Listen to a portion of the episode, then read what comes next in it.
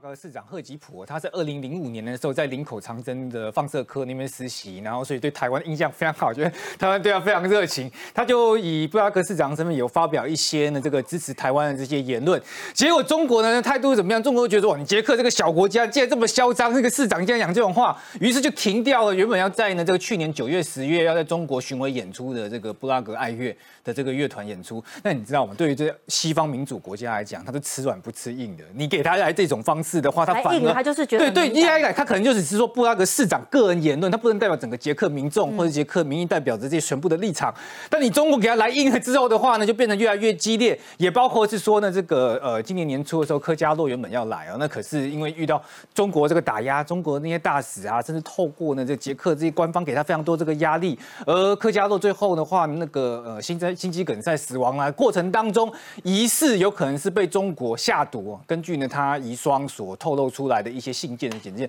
有可能是被中国的这些大使下毒，是导致他死掉。那也就是说，中国是一直在打压他，要去来这个前议长要去来访问台湾这样的事情。那捷克人呢遇到这样的一个状况，你知道他这个民意哦，跟民意代表他们那个性格是非常刚烈的。那你中国越要这么打压我，我越要来跟台湾友好，这点真是让人非常佩服啊！因为他们真的深深的了解到说，民主是要透过人民的争取，你不能如果你畏惧强权的话，人民就会变成奴隶。于是乎呢，这个新任的这个议长呢，韦德奇啊，他呢在今天应该就率堂就会带团来台湾这个访问，这是一个非常大的一个事情啦。因为他在那个明天9月1号的时候也会到立议院呢去参访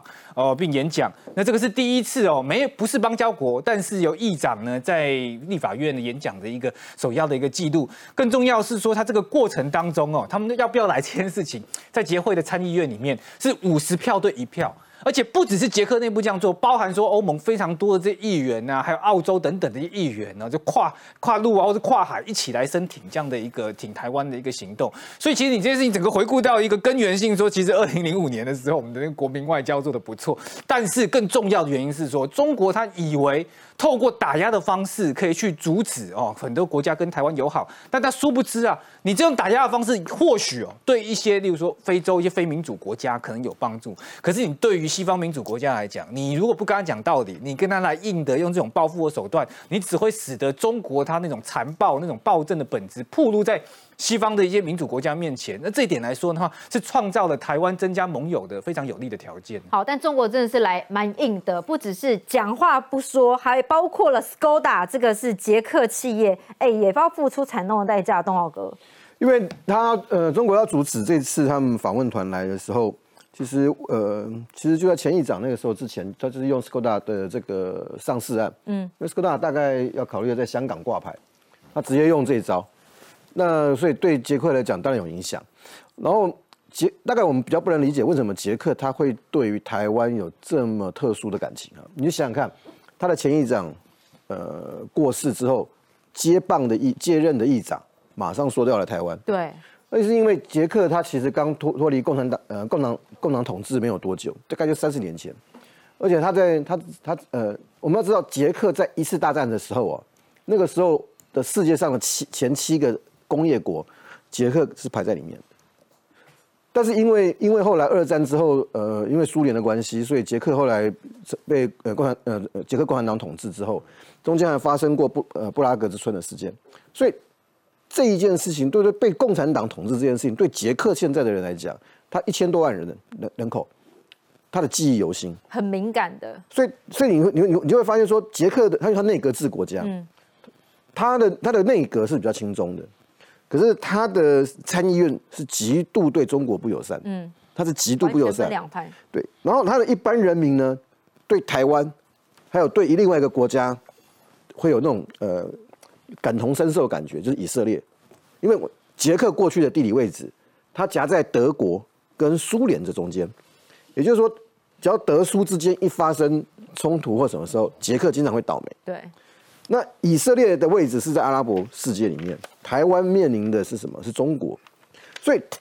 为什么他们的参议院啊会对台湾这么有兴趣，或者说你对台湾特别有感情，那个你很难理解。可是你如果知道他过去的历史的时候，我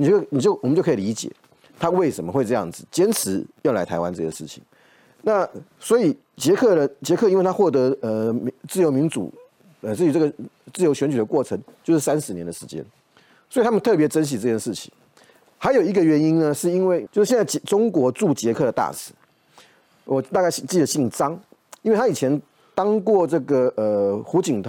涛还有江泽民的指定的那个英文秘书翻译，所以你知道他在捷克当地的外交圈里面是非常高调的一个人，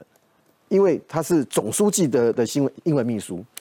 然后他又跟捷克总统很好，捷克总统是很亲中的，所以呢他就经常用他的这样的关系对捷克政府有一些比手画脚的事情，这在当地是犯忌讳的。所以你在看未来台捷的关系会非常有趣了，因为包括中国自己派了大使的这个做法，包括历史因素，你都可以知道说，台捷未来一定会有一些变化的。当然不是说会建交，但是它一定会有一些好的东西让你看到。